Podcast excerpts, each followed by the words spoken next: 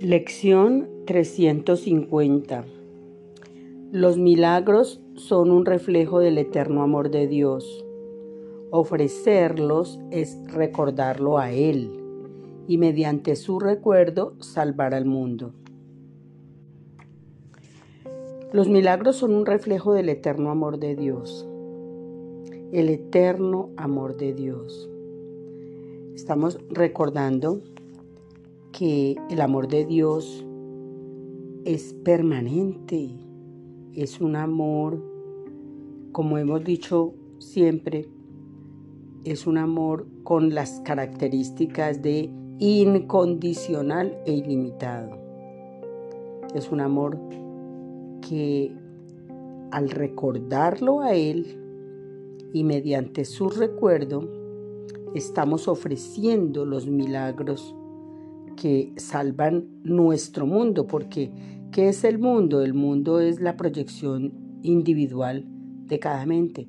O sea, los pensamientos privados afectan el entorno. No existen pensamientos privados, porque todos los pensamientos resuenan en el mundo. El mundo es una proyección de alguien que está pensando. Entonces no hay un mundo que compartamos eh, varias personas. Cada, cada persona vive su propio mundo interior. Cada persona vive lo que está pensando, vive su mente. Entonces los milagros son un reflejo del eterno amor de Dios.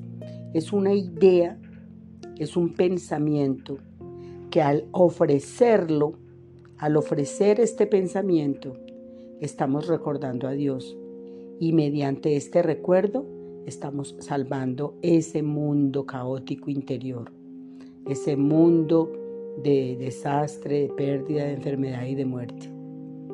Entonces, el milagro es la máxima expresión del amor. El milagro es el recuerdo de ese eterno amor de Dios.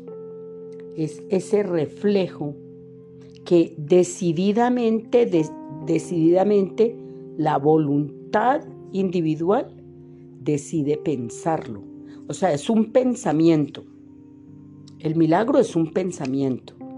Es un pensamiento y en ese pensamiento está involucrada la gratitud, porque es un pensamiento de gratitud por el eterno amor de Dios. Entonces, cuando ofrecemos un milagro, ¿qué es ofrecer un milagro? Es reconocer que el hermano no es culpable. Es reconocer que yo misma lo he pedido, en la circunstancia que sea, a la, por la cual se amerite un milagro, ¿no? Entonces, cuando hablamos de milagro, es porque hay una situación donde una mente errada ha provocado unas circunstancias nefastas. Entonces, ante esas circunstancias nefastas, se necesita un milagro. ¿Y qué es el milagro? Es reconocer que no hay culpables. Es reconocer que yo misma pedí eso y se me concedió tal y como lo pedí. ¿Y por qué lo pedí?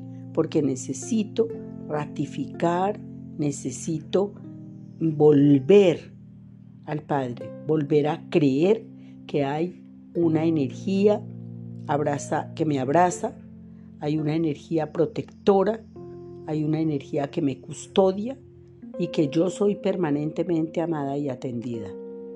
Y que como yo soy permanente, permanentemente amada y atendida, cualquier circunstancia que yo haya pedido se me ha concedido tal y como la pedí, porque así la pedí. Y yo la juzgo de nefasta porque en, en mi, digamos, en el personaje que hace acciones humanas, mundanas, estúpidas, entonces eh, las, los reflejos de esas acciones obviamente pues, eh, son catalogados como nefastos, pero cuando opera el milagro quiere decir que la mente entra en un espacio de corrección, es una mente que está siendo revisada y que por lo tanto está siendo corregida a través de la, del perdón, que es la aceptación de que no hay culpa y de que todas las cosas se me conceden porque así mismo las pedí, ¿sí? Soy responsable de lo que veo, elijo los sentimientos que experimento y decido, eh, decido cómo me quiero sentir. Eh, y todas las cosas que me suceden, yo misma las he pedido y se me conceden tal y como las pedí. Esa es la página quinientos del libro, del texto. Bueno, entonces el repaso de hoy, lección trescientos cincuenta, los milagros son un reflejo del eterno amor de Dios. Ofrecerlos es recordarlo a Él y mediante su recuerdo salvar al mundo.